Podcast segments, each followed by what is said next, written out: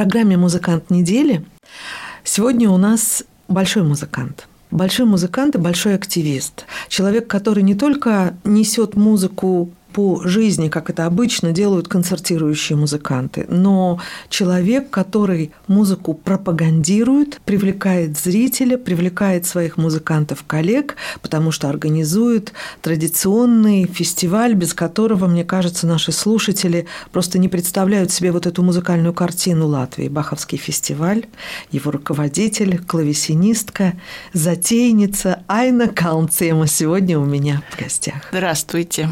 Наверное, наверное, все уже читали, видели. Большой юбилей. Тра-ля-ля-ля-ля. Я вас, конечно, поздравляю. Спасибо большое. Но скажу, что вообще вот эти все числа, десятилетия, это все не про вас потому что вашей энергии, мне кажется, могут заряжаться и совсем молодые, что они и делают, потому что вы преподаете игру на клавесине в нашей музыкальной академии. И я думаю, иногда, вот бывая на концертах, где вижу ваших студентов, и вас, я так понимаю, что им бы вашу энергию ух, они бы уже на большие сцены вышли. Ну ладно, молодежь, она, конечно, найдет э, свой путь еще, но интересно сегодня поговорить о вас огромное количество встреч, музыкальных партнерств, дружб, каких-то гастролей, поездок, того, что вы сами слушаете, отслушиваете, того, что вы играете, то, что вы преподаете. Вообще вот такой большой глобальный музыкальный мир, и я даже не знаю, с чего начать. Но, может быть, логично начать с маленькой девочки Айны, которая... Сколько вам лет было? Пять, шесть? Когда вы пошли учиться на фортепиано, я так да, предположу. Шесть лет. Ну, как, как положено, как да, да. Как можно было раньше. Да, мама отвезла, давай учись. Ну и каково было внутреннее ощущение? Я вот хочу, я вот сяду к инструменту, сыграю что-нибудь, спою, или, ой, ну вот надо учиться, ну что делать? Мама сказала, значит, буду так Скажем делать. так, это было так давно. Нет, нет, нет, нет, нет, это не про вас. Что я вспоминаю только в музыкальной школе. Ужасно мне не нравились все эти гаммы и упражнения – и я частенько делала так. Я думаю, не только я так делала. Поставила книжку на пюпитр, читаю и вроде играю. Когда... Автоматически как-то, да? Ну, что-то, да. Но книжку интересную какую-то ставлю, читаю. Если кто-то появляется, книжка вон. Ну ничего, одолели. Ну ничего, да. Я думаю, что у многих слушателей возникнет вопрос, а как музыкант приходит к этому выбору инструмента? Понятно, что в начале пути фортепиано, скрипка, даже какие-то духовые, они идут уже чуть позже, когда ребенок-то побольше, покрепче, физически, может, дыхание у него есть крепкое. И в какой-то момент человек понимает, зная звучание, наверное, какую-то специфику инструмента, понимает, да, вот это вот мне очень нравится. Вот эти нюансы, эта технология, этот звук. И как-то вы же пришли к своему клавесину. Ну, до клавесина уже, скажем так, мне было в детской музыкальной школе как я уже сказала, ужасно не нравились все эти упражнения, гаммы, все это такое. Как сейчас вас понимают многие наши слушатели. Да, и лучше открыть ноты и просто с листа, там Шопена играть или Бетховена, и что-то такое для души. Ну, училась я очень успешно, но по-настоящему я поняла, что я хочу только музыку и только музыку. Это когда приближалось э, мое учение к концу детской музыкальной школе. Тогда я уже все поняла. То есть в этот момент многие понимают, что ну музыка совсем не для меня. И вот я сейчас закончу для мамы, для папы и никогда да, не подойду да, к музыкальному так, инструменту. Так, так есть, так а бывает. у вас все-таки включилась другая у меня опция. Наоборот, да, включилась. И слава богу. Ну, конечно. Это мы даже не обсуждаем. Я даже думаю, что поскольку мы начинаем с самых азов, с маленькой девочки Айны, которая в 6 лет пошла в музыкальную школу, училась на фортепиано, но это логика развития событий, событий, я думаю, что нашим слушателям было бы не лишнее вообще сейчас вспомнить, а как звучит клавесин. Как он выглядит, мы поговорим потом, потому что у Айны есть свой уникальный, очень красивый инструмент. Но поскольку, я думаю, Айна, вы согласитесь со мной, все всегда начинается с Баха. С Баха, да. да. Ну и даже какие-то выступления на экзаменах, на отчетах, на зачетах. Сначала Бах, потом все остальное. Да, вот есть. мы тоже с Баха начнем. И я подумала, что итальянский концерт фа-мажорный подойдет очень хорошо. Эта запись на латвийском радио состоялась в 1993 году у инструмента Айна Каунцема.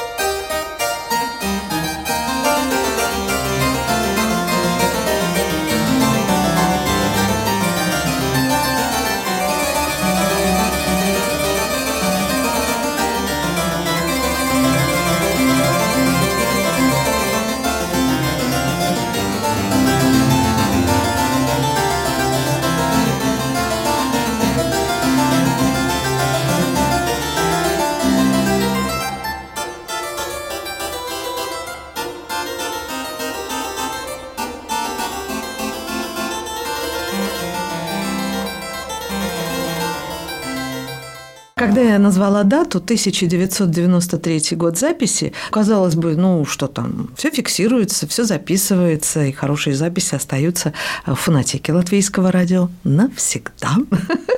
Это очень интересный такой момент. Но с другой стороны, чувствую, что у вас какие-то смешанные такие ощущения. Тогда я была другой, сейчас я играю по-другому. Вот это чувство есть, да? Да, конечно, конечно. А что делать художникам, которые вообще меняют периоды, свои стили? Он был таким, он стал другим. Да. И никуда от этого не уйдешь. Не сжечь же все картины предыдущие, ну, правда? верно, это, а это история, и все это остается, да.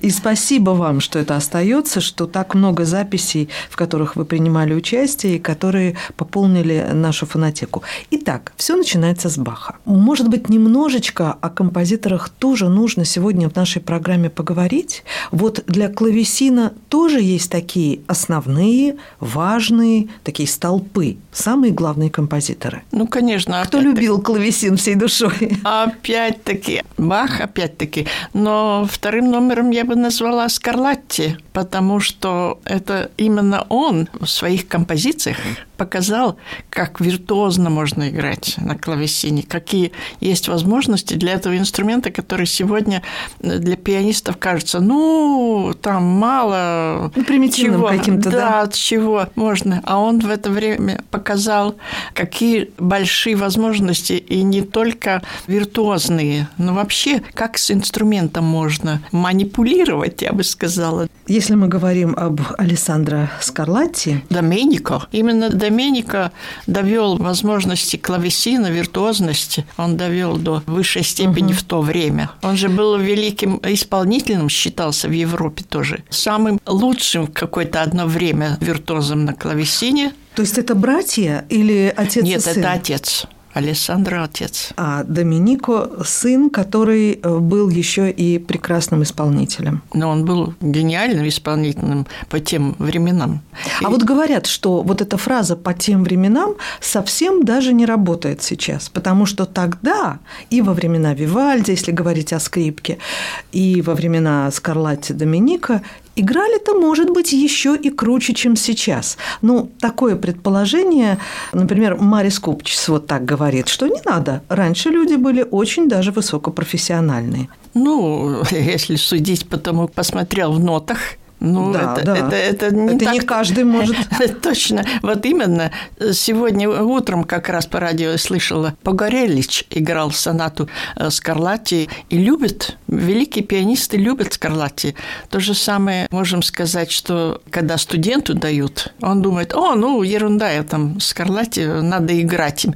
Но это включено в программу и, пианистов. И вот и приходится потрудиться.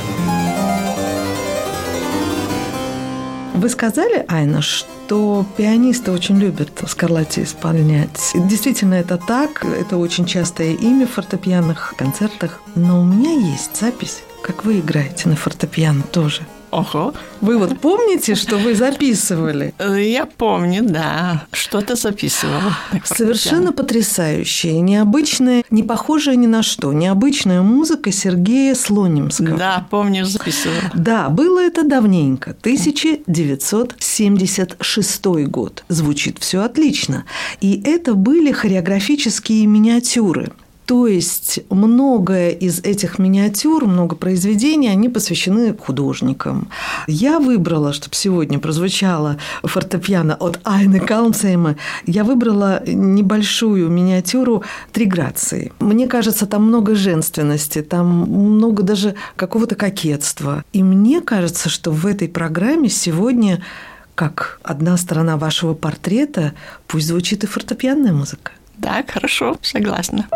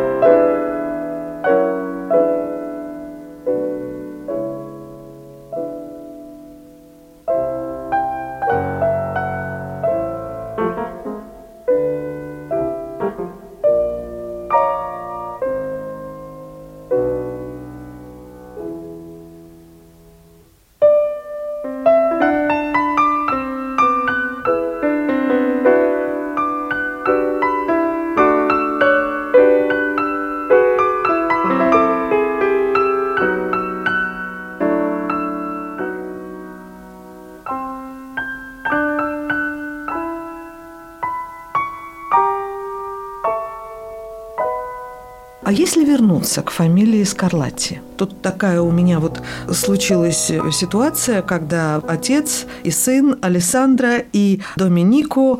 Доминико обожал сольный клавесин, а все-таки клавесин очень хороший в камерной музыке. И недаром ваша страсть вообще камерная музыка, недаром вы, собственно, руководите фестивалем камерной музыки да. баховской.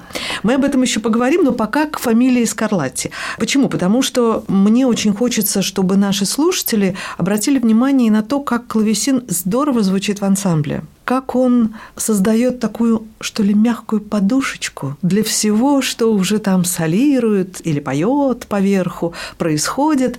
Он как как такие волны морские или океанские, а поверху уже плывет кораблик. Да, такова роль была очень важная роль клавесина в те времена, именно как подушечка. То есть это времена так называемой старинной музыки. Да. Давайте немножечко объясните нам. Старинная музыка не устарела, это мы понимаем, потому что очень сейчас популярно и на фестивале ходить, и сейчас по всему миру, мне кажется, очень активно работают в академиях музыкальных, высших учебных да, заведениях да. кафедры специальные, кафедры старинной да. музыки, старинных инструментов. Да. Ну, лучше говорить, по-моему, не старинная музыка, а конкретно музыка барокко, музыка угу. ренессанса Ренессанса, музыка Средневековья. Ну, это же надо разбираться. Да, это, но это столетие просто надо брать. 16, 17, 18 – это барокко. 18 век – это уже настоящая барокко музыка. Потом но уже... это то, где очень-очень быстро бегают ваши пальцы. Да, а потом уже Моцарт э, начинается и так далее. Но вот чтобы подчеркнуть эти баракальные завитюльки, если так можно сказать, вот эти все украшательства музыки и показать эту виртуозность, ну вот такая была мода и в одежде, и в музыке. Я предлагаю послушать, как звучит ваш клавесин и вам предлагаю вспомнить, как в 2006 году вы выступали в Рундельском дворце. Это был 12-й международный фестиваль старинной музыки. Здесь мы услышим и голос, прекрасный голос Байбы Барткевича. А этот голос барокко, он тоже такой, как звонкий колокольчик, как игривое пение птички. Что-то такое здесь есть. И ваши замечательные коллеги на барокальной виолончели играет Лепьер Огистен и на траверс-флейте Гаспон Беньямин. То есть даже эти сами инструменты французы, из той эпохи. Французы и французы. Да. И это будет Алессандро Скарлатти.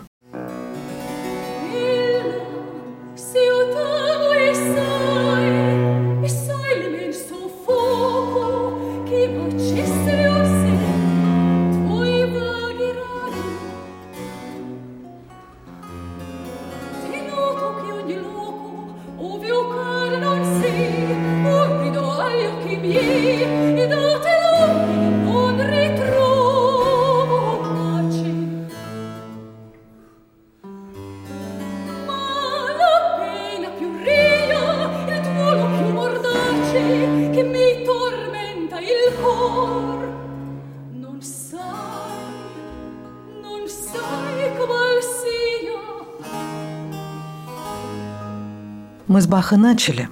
Но только теперь я хочу подойти и к фестивалю Баховскому, потому что если я скажу, что это часть вашей жизни, я ведь не ошибусь. Когда-то давно, в какой-то прекрасный момент своей жизни вы решили, я начну это большое дело. Как это все придумывалось? Как вы отчаялись на то, чтобы не просто выходить на сцену, выступать где-то на концертах, на фестивалях, а делать свой – и уже отвечать не только за себя и свое качество, но и за тех артистов, которых вы должны пригласить, привести, накормить, предоставить отличную площадку концертную, проводить, и чтобы они вам сказали спасибо. Это я публике даже не говорю еще. Да, это самое прекрасное, когда они говорят спасибо. И еще говорят, ой, мы бы хотели очень приехать еще раз к вам. И ведь бывает, у вас да, есть такие да, свои любимые, есть, любимые друзья. Даже по четыре раза у меня бывали. И всегда публика. Полный зал. Да. Тоже ждет, как и вы. Как это все начиналось? Вы поняли, что вот я сейчас обязательно должна пригласить кого-то. Вот у нас в Риге должен кто-то сыграть. Да, ну это все начинается постепенно. Я думаю, что только сразу так. Я решила, вот я открываю в ресторан, а вот здесь так не происходит. Это все как-то само собой, постепенно, шаг за шагом. Началось с концертов в доме Рейтерна, который сейчас никто не знает, где это и что. Но если на улице Марстале... Ну там сейчас рок рок, музыка, рок, да, царит. Клондайка и еще чего-то. Исторический дом замечательный. И я там поставила свой клавесин и думаю, ну, начнем какие-то концерты. Приглашала. Одна из первых Байба Скрита играла. Еще девочка, mm. молоденькая, да. А Андрис Нелсонс выступил с трубой, играл на трубе. А потом публика стала приходить, и все. И я решила пригласить какого-то иностранца. Но как-то надо же э, заплатить артистам хоть что-то. И тогда мысль родилась, а может быть, если я назову это как фестиваль, я смогу пойти попросить спонсоров каких-то, поискать денег для всего, для оплаты, дорога, все выступление. И вот так потихонечку все началось. Это же первый концерт, там первый фестивальный концерт был в доме тоже Реттерна. И там всего три э, концерта маленьких совсем. Ну вот так постепенно все больше.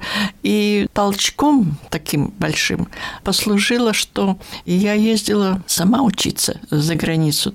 Курсы Бремен Академии, и там познакомилась с музыкантами, и они мне пригласили поехать в Лейпциг. И там только как тоже они стали основывать фестиваль свой. И тут вот именно Лейпциг фестиваль мне помог встретить музыкантов, встретить. Потом следующее было с одним знакомым человеком. Я поехала в Утрехт, Нидерланды, там очень большой фестиваль старинной музыки, очень знаменитый, и там тоже. Вот там я услышала ларпеджиату, просто подошла к Христине Блухар и говорю, хотелось бы, чтобы в Ригу приехали. И так как-то все получилось, и нашлись деньги, чтобы оплатить в Риге, и так и потекло все. Так что все хорошее требует много времени и силы. И личного присутствия. И личного присутствия, и личного обаяния да, тоже, да. чтобы все организовать, да, и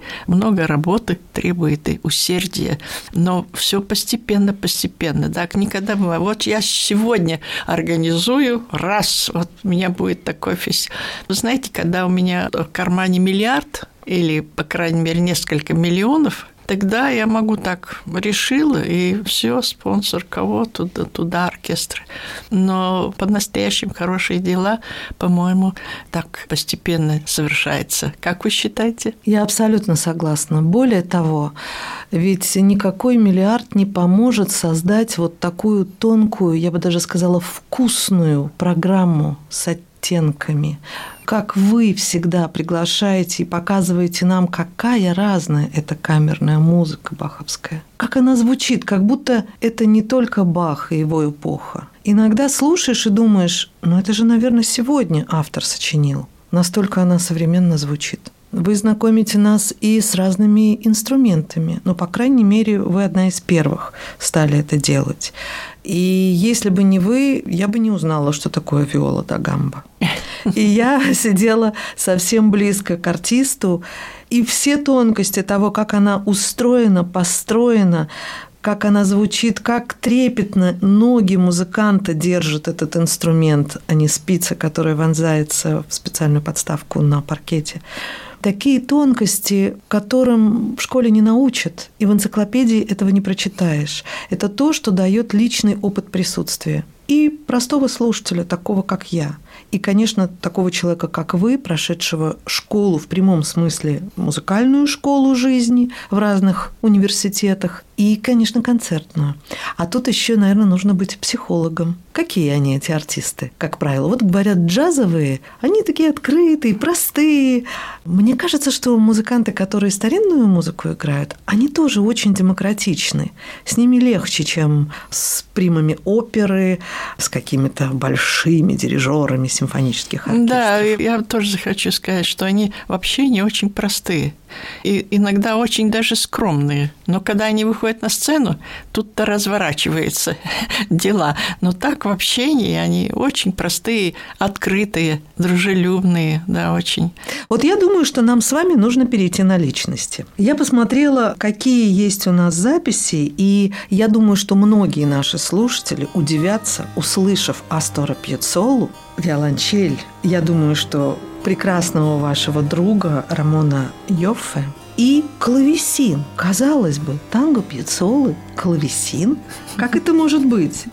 И вот эта мелонга, которая есть в нашей фонотеке, тому подтверждение, как хорош клавесин в этой музыке, как это все уместно и как это прекрасно.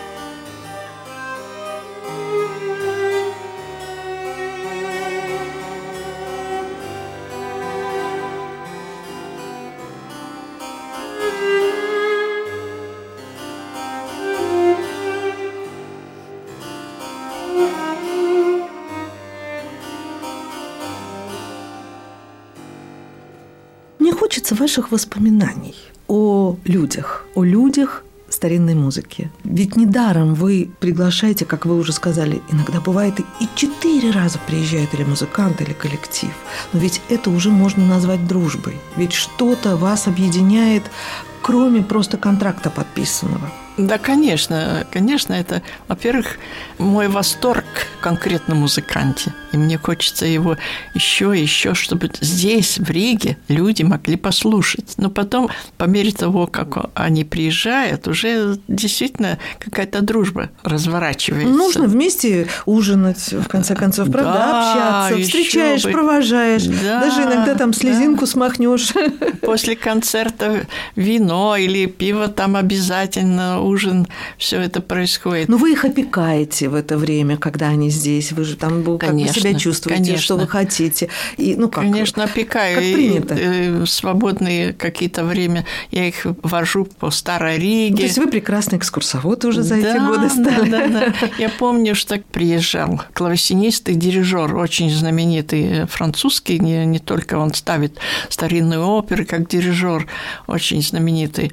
И он приезжал со своим ансамблем Кристоф Руссе. И я его по Старой Риге вела, и мы зашли в биржу, Ригас биржа, музей, который. Там тоже концерты я делаю на втором этаже, портретный зал. И он так посмотрел, он говорит, ну здесь я бы хотел сыграть сольный концерт. Прямо с такой... Загадал желание. С... Да, желание в его голосе. Вот такие дела происходят. Ну, конечно, мой большой друг – это Паоло Пандолфо, безусловно. Он был четыре раза, последние два года назад, тогда он приезжал со своей партнершей наши две виола де гамбы ансамбль. Но он потрясающий музыкант, конечно. У него, когда гамба звучит, кажется, что она дышит буквально. Она дышит, она разговаривает, но, но очень деликатно разговаривает. И тут не надо быть ни музыкантом, ни критиком, ни, ни каким-то профессионалом. Люди все это чувствуют все, которые пришли первый раз, но они чувствуют, вот это да. Это я совершенно откровенно вам говорю, точно, это так. Такие люди, такие музыканты, они открывают мир, другой мир для слушателей, который, может быть, э, слушатель не ожидал. Но это точно он не ожидал. И вдруг открывается какой-то замечательный мир, волшебный мир – я подтверждаю. Я тут еще хочу сказать тем нашим слушателям, может быть, которые немножечко не в теме, что то, что делает Тайна Каунциема, камерные фестивали и эта сама музыка, это то, что не подзвучивается всякой техникой, всякими микрофонами. Это то, что звучит вот так, как если бы звучало у вас дома – если бы музыкант пришел к вам в гости и сыграл. Вот именно так. И помещения выбираются соответствующие, то есть не какие-то грандиозные огромные залы с каким-то неудобным эхо. Это какие-то очень правильные помещения, в которых всем уютно. И нежному музыкальному инструменту без всяких микрофонов, повторяю, и зрителю, и отовсюду, где бы ты ни сидел, будет хорошо слышно. Вот это тоже такой секретик для тех, кто, может быть, ну, просто не знает. Ведь таких помещений у нас не так много. Ну, ну, ну, мы не можем прям перечислять и перечислять. Их на самом деле даже, наверное, на пальцах одной руки. Да, ну мало, но с замечательной акустикой, да. Да. Я всегда говорю э, моим артистам тоже, что я вот эти концерты не должны звучать в костелах, в церквах, не должны.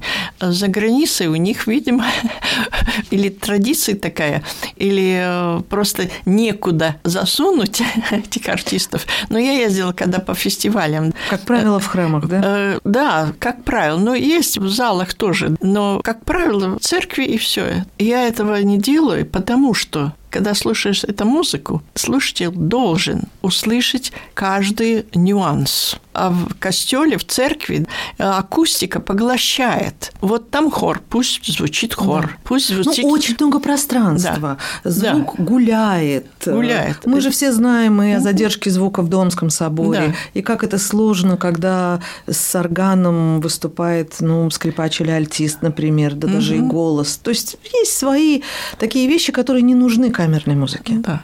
Поэтому всегда вот зал номер один для меня сейчас по объемности и по акустике, бесспорной акустике, это Малая гильдия. Ну, или колонный зал Музея истории Риги мореходства. Тоже колонный зал, просто он меньше. Малая гильдия, там можно даже оркестр посадить, только барочный ну, оркестр. Естественно, это же камерный. Да, да. да. Вот я думаю, чтобы нам сейчас поставить, и я нашла в своем списке, я сделала тоже акцент на помещение. Это музей истории Риги мореходства. Да, я уверена, каждый наш слушатель знает это помещение. Тем более наш э, музей праздновал свое 250-летие. Вообще-то, я думаю, что это тоже был повод прийти на концерты и посмотреть экспозицию. И вот, что я нашла? Я нашла такую любопытную запись. И тут уж французы Жан-Филипп Рамо, концерт номер три – Баховский фестиваль под номером 10, один из концертов. И здесь вы играете со своими прекрасными латвийскими дружочками. Это маримба Рихард Залюпе на саксофоне Оскар Петраускис. Чудесное звучание. Вроде бы как машина времени. Что-то из старины, но звучит так современно – ну, звучит современно, потому что саксофон. Конечно. Ведь, потому что саксофон и маримба. Просто я тоже в восторге от этой записи. Мы решили так аранжировать эту музыку. Хочу сказать вот что, что великий клавесинист Густав Леонхард в свое время высказался, что музыка Баха настолько крепка, что никто ее не может испортить. На каком бы инструменте ты ни играл, никто не может испортить эту музыку. Но мы можем отнести эту фразу и к другим композиторам, прекрасным произведениям, правда, когда замечательная аранжировка. Да. А надо сказать, что все-таки и Рихард, и Оскар э, великолепные мастера в этом смысле. Вот тогда, ну, просто сказка получается. И это у вас получилось. Вы много концертировали с этой да, программой. Да, это было очень приятное э, сотрудничество.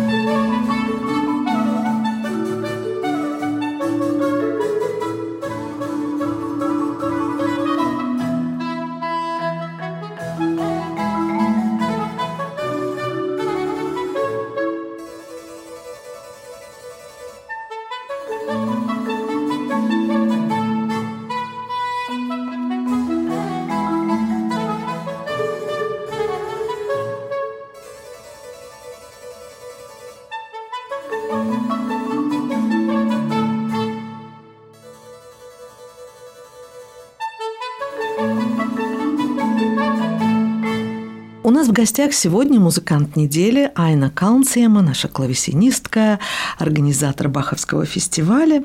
А я вернусь к тому вопросу о людях, которые очень важны для вас. В фонотеке нашего радио есть и записи, которые сделаны с э, камерным оркестром под управлением Тови Лившица. Да. Легендарная вспомню. ведь личность. А вспомните? Конечно, помню. И помню, как мы ездили в гастролях вместе тогда в Югославию прежнюю, в Москву ездили. Мы выступали большой зал Московской консерватории. Ну, это уровень, конечно. Но это было, конечно, ой. Но ведь это был коллектив такой высококлассный, да, камерный оркестр. Да, да, да, да, да. А каково вам, солистки? Вы же с этим клавесином вы можете творить все, что хотите, как волшебница, как такая дива появляющаяся. И тут оркестр, и вы не одна. Вот работа в оркестре вам нравится? Ну вообще? да, да, очень приятно. Очень. Тогда, когда мы ездили в гастролях, я сидела ну, сзади оркестра, ну, да, там да. клавесин, так сказать. Э, Немножечко так сбоку, так сзади, да? Да.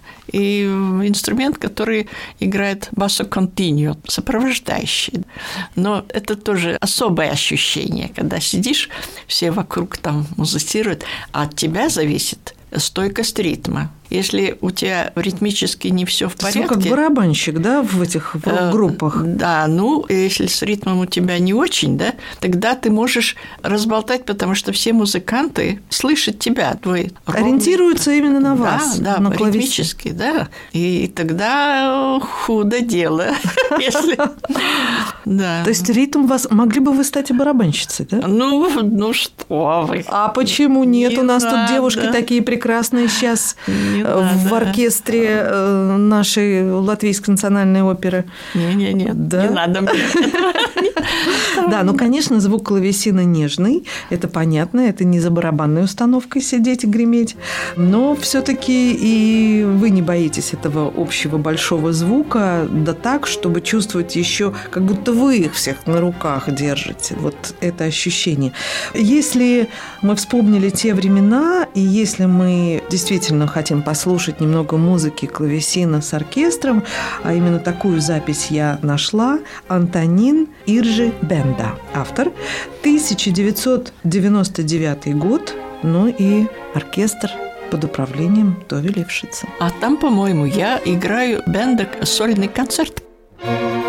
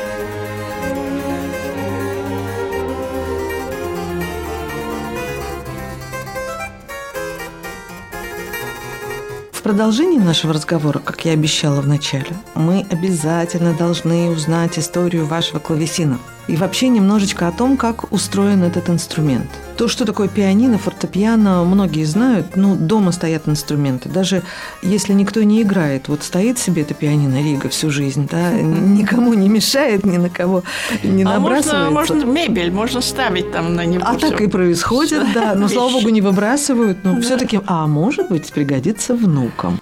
А вот клавесин так э, не увидишь, не рассмотришь, не узнаешь, если ты не музыкант. Что это за мультяшное создание? Потому что порой эти клавесины, и ваш в том числе, ну настолько красивые, расписные, разноцветные. И клавиши там наоборот.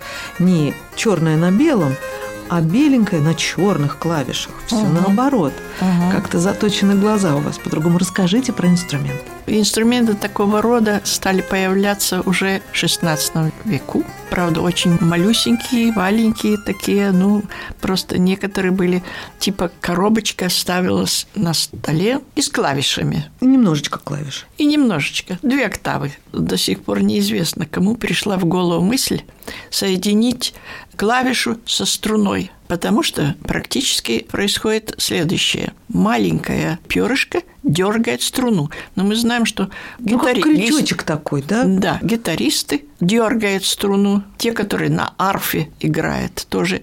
То есть происходит дергание струны. Вот так. Да, звук, пальцем или медиатором это уже второй появляется. вопрос. Да. А здесь дергание струны маленькой перышко происходит. Ну, перышко из чего сделано? И перышко раньше делали из, из птичьих перьев. То есть чем писали, тем и дергали струны. Да, ну, а теперь это современные синтетические материалы, конечно, которые очень выносливые и гибкие. Должны обязательно быть гибкие. Ну, чтобы не рвались. Гибкие, да. Не ломались. А раньше вот из ворона считались очень хорошие перья. Конечно, они ломались все-таки быстренько, да, надо было их менять там все время, но по истечении времени все улучшается. улучшается ну, удобнее для музыканта, конечно. Да. И, и инструменты тоже появлялись побольше, чуть побольше, чуть побольше. Клавиатура расширилась, клавиатура. А потом уже появились не одна струна, то есть каждой клавиши имеет, нажимаешь и отвечает одна струна. Потом в инструмент ввели по две струны струны. Скажем, нота до, а там две струны, и их попеременно можно было включать, то одну, то другую и иногда вместе обе. То есть получилось... Тогда уж как гитара звучит. Да. Ну, получилось, что уже есть у нас одна струна звучит тихо, две вместе уже громче. То есть динамика такая простая, конечно, у клавесина. Но поскольку в XVIII веке инструменты уже в большинстве в своем напоминали сегодняшние рояль. Ну, нап... такие маленькие рояльчики. Напоминали, да. да. Там уже было по несколько струн на каждую клавишу. И уже две клавиатуры, нижняя и верхняя. Уже больше было возможностей динамически манипулировать, скажем так. Ой, а с другой стороны, звучание, вообще, поскольку вы понимаете, когда дергаешь струну, прям происходит, угу, да, угу. и казалось бы, звук не продлевается, но у хороших инструментов он все-таки продлевается, а тут дело в резонансе. Как инструмент устроен, у него есть резонансная доска, чем инструмент был лучше сделан, тем красивее отдавала вот этот резонанс, красивый звук, и он даже пел, он звучал некоторое время, не так раз. Угу. Да? А это зависело от сорта дерева? А, да, конечно. Из и... чего ваш клавесин сделан? Из какого э, дерева? Ну, там много сортов. Резонансная доска, есть такая ель специальная – сорт ели. Ну, не наша балтийская, это какая-то южная, ну, ну, наверное. Там, да? да, да, специальная. Это не, не та, которая в лесу пошел гулять за грибами. И вот каждый мастер тоже знал свои секреты. Не только взять эту ель и как ее обработать, сколько держали лет 15, пока она сохла, эта древесина потом делали, потом как ее там, то есть... Есть свои мастера, свои аматти, каждый, есть и у Да, вот именно так, и, и каждый имел какой-то... И каждый потом, кроме того, старался уже разрисовывать эти инструменты. Вот-вот-вот-вот, вот мой вопрос был. Почему рояли не разрисовывают, а клавесины украшают ну просто такой росписью, тонкой, какой-то сказочной, там какие-то истории прям нарисованы и сбоку, и на крышке. И вообще даже цвет сам выбирается. Он может быть и нежно-розовым, и цвета слоновой кости, какой угодно. Потрясающе красивые были инструменты в те времена, но это, извините, это эпоха барокко. Везде все украшалось винтиками и, и, и, и бантиками, да. Бантиками, штучками, да. И особенно большие инструменты, типа как выглядели, типа рояль. Тут уже заказчик мог платить и разрисовывали буквально золотом инкрустацию перламутровую. Некоторые э, примеры, они просто глаза разбегаются. Но что у нас сегодня? Вот ну, что у вас сегодня? Про свой расскажите. Нет, ну извините, рояль, да, черный и все. И все. И все. И нам ничего не надо. Мы слушаем Шопена, там все. Хотя я вам скажу, что первые пианино тоже э, многие были с этим, ну, деревянные какие-то... Резьба, резьба. Резьба, да. да. Тоже были красивые, не, не такие, как глыба дерева, да. Но вот это время все у нас все попроще, все быстрее. Но откуда ваш инструмент пришел? А инструмент это... Э, приехал на колесиках. Но он приехал из Германии. Фирма такая Нойперт со старинными традициями изготавливать музыкальные инструменты. И вот э, и пришло, так сказать, 20 век, и владельцы, поколение такое, это Нойперты, они э, решили изготавливать тоже клавесины. И первые клавесины у нас были в то время еще в Рижской филармонии были, Нойперта был клавесин. Но, извините, сейчас уже на таких не играет, потому что теперь все играют на копиях. То есть копируются старинные образцы, точно копируется каждых мастеров. Но у меня копия французского мастера Бланше, 1671 год модель. Дело в том, что в копиях там нет, как э, и полагается, там нет никаких железных деталей, кроме струн. А все остальное это дерево. Ну, как и должно быть. Да, да. как и должно быть, да. Ой, это очень интересно. Но вот смотрю на часы, время улетает, улетучивается, а мы с вами обязательно сегодня должны показать нашим слушателям, что инструмент клавесин не остался в прошлом, что он его звучание интересует и современных композиторов в том числе. И такие записи есть и в нашей фонотеке. И звучит это все очень здорово, необычно. И мне кажется, что современным композиторам почаще бы надо обращаться к этому звуку. Он делает музыку не банальной. Он не то чтобы переносит нас сразу в другое время, нет. Он дарит такой необычный оттенок, его можно использовать очень интересно. Это очень. он привносит другие краски. Да, да. Вот когда музыканты говорят о красках, вот это мы имеем в виду. Я нашла запись, которая была сделана в 2001 году. Музыка Паула Дамбиса, нашего современника. И здесь мы услышим не только клавесин Айны Каунциемы, но и флейту, а флейта тоже так прекрасно подходит и к временам барокко, и к самому звучанию клавесиновому. На флейте будет играть Илза Урбане и виолончель. Ну как же без нее? Эрик Киршфельд на виолончели. Вариации на народную музыку Тайваня. Казалось бы, что-то совершенно экзотичное, но звучит очень гармонично, и пусть так и будет в нашей жизни. Я обращаюсь к нашим слушателям. Когда мы видим на афише незнакомую фамилию композитора, неизвестное название ансамбля, то, чего мы, может быть, не знаем, это не должно нас отталкивать, а должно привлекать. Если Айна Каунцима привозит кого-то интересного на Баховский фестиваль, значит, это гарантия. Для меня лично это так. Айночка, разрешите вас поздравить с вашим юбилеем и разрешите пожелать Баховскому фестивалю двигаться вперед, открывать для нас новых и новых артистов. И будьте здоровы.